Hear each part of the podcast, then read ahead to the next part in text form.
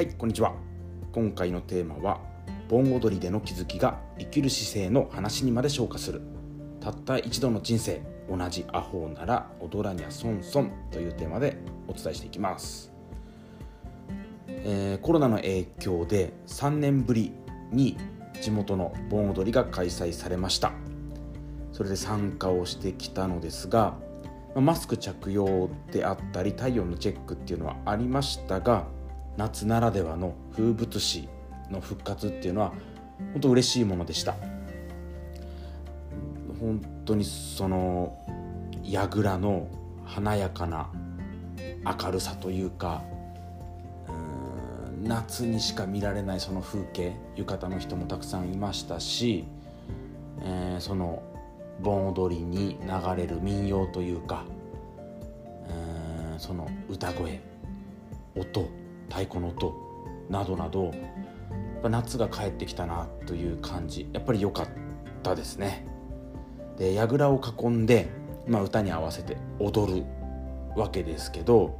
1回の踊りが15分くらいですかね。で休憩入れてもう最後はちょっと疲れるくらい、うん、後半23分はもうまだもうそろそろ終わりかなって終わってもいいなって思うぐらい。でもうんそんなに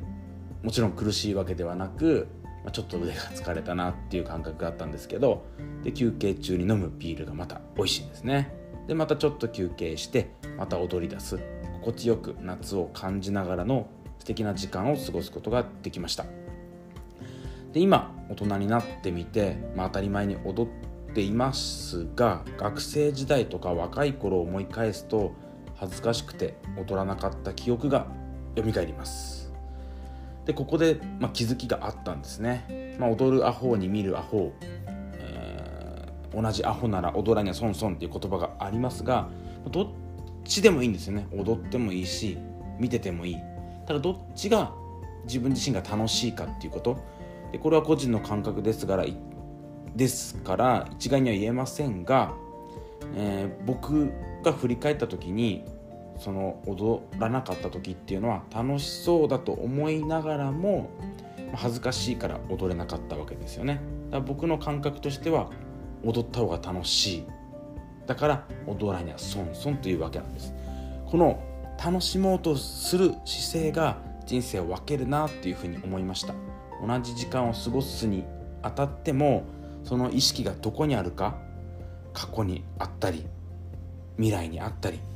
他人からの視線や評価にフォーカスしてしまったり自己否定の部分に意識を向けてしまっていたりっていうこと。ないでしょうか、まあ、これ全部ね僕自身がそういうことがたくさんあって今もあるけれどもそれを変えていきたいなっていう自戒を込めてお伝えいたします。今この瞬間に意識を集中させてですね今この時を楽しむっていうこの一瞬一瞬の生きる姿勢が結局その積み重ねが1日になるしそれが1週間になるし1ヶ月になるし1年になるし人生になるっていうわけで意識をどこに向けるかっていう、ま、話にまで盆踊りでの気づきが消化したわけですが是非ですね何かのヒントや気づききっかけになれば嬉しいです。最後まで聞いていただきありがとうございます。ちょっと短いですが、えー、今回は終わりです。ありがとうございます。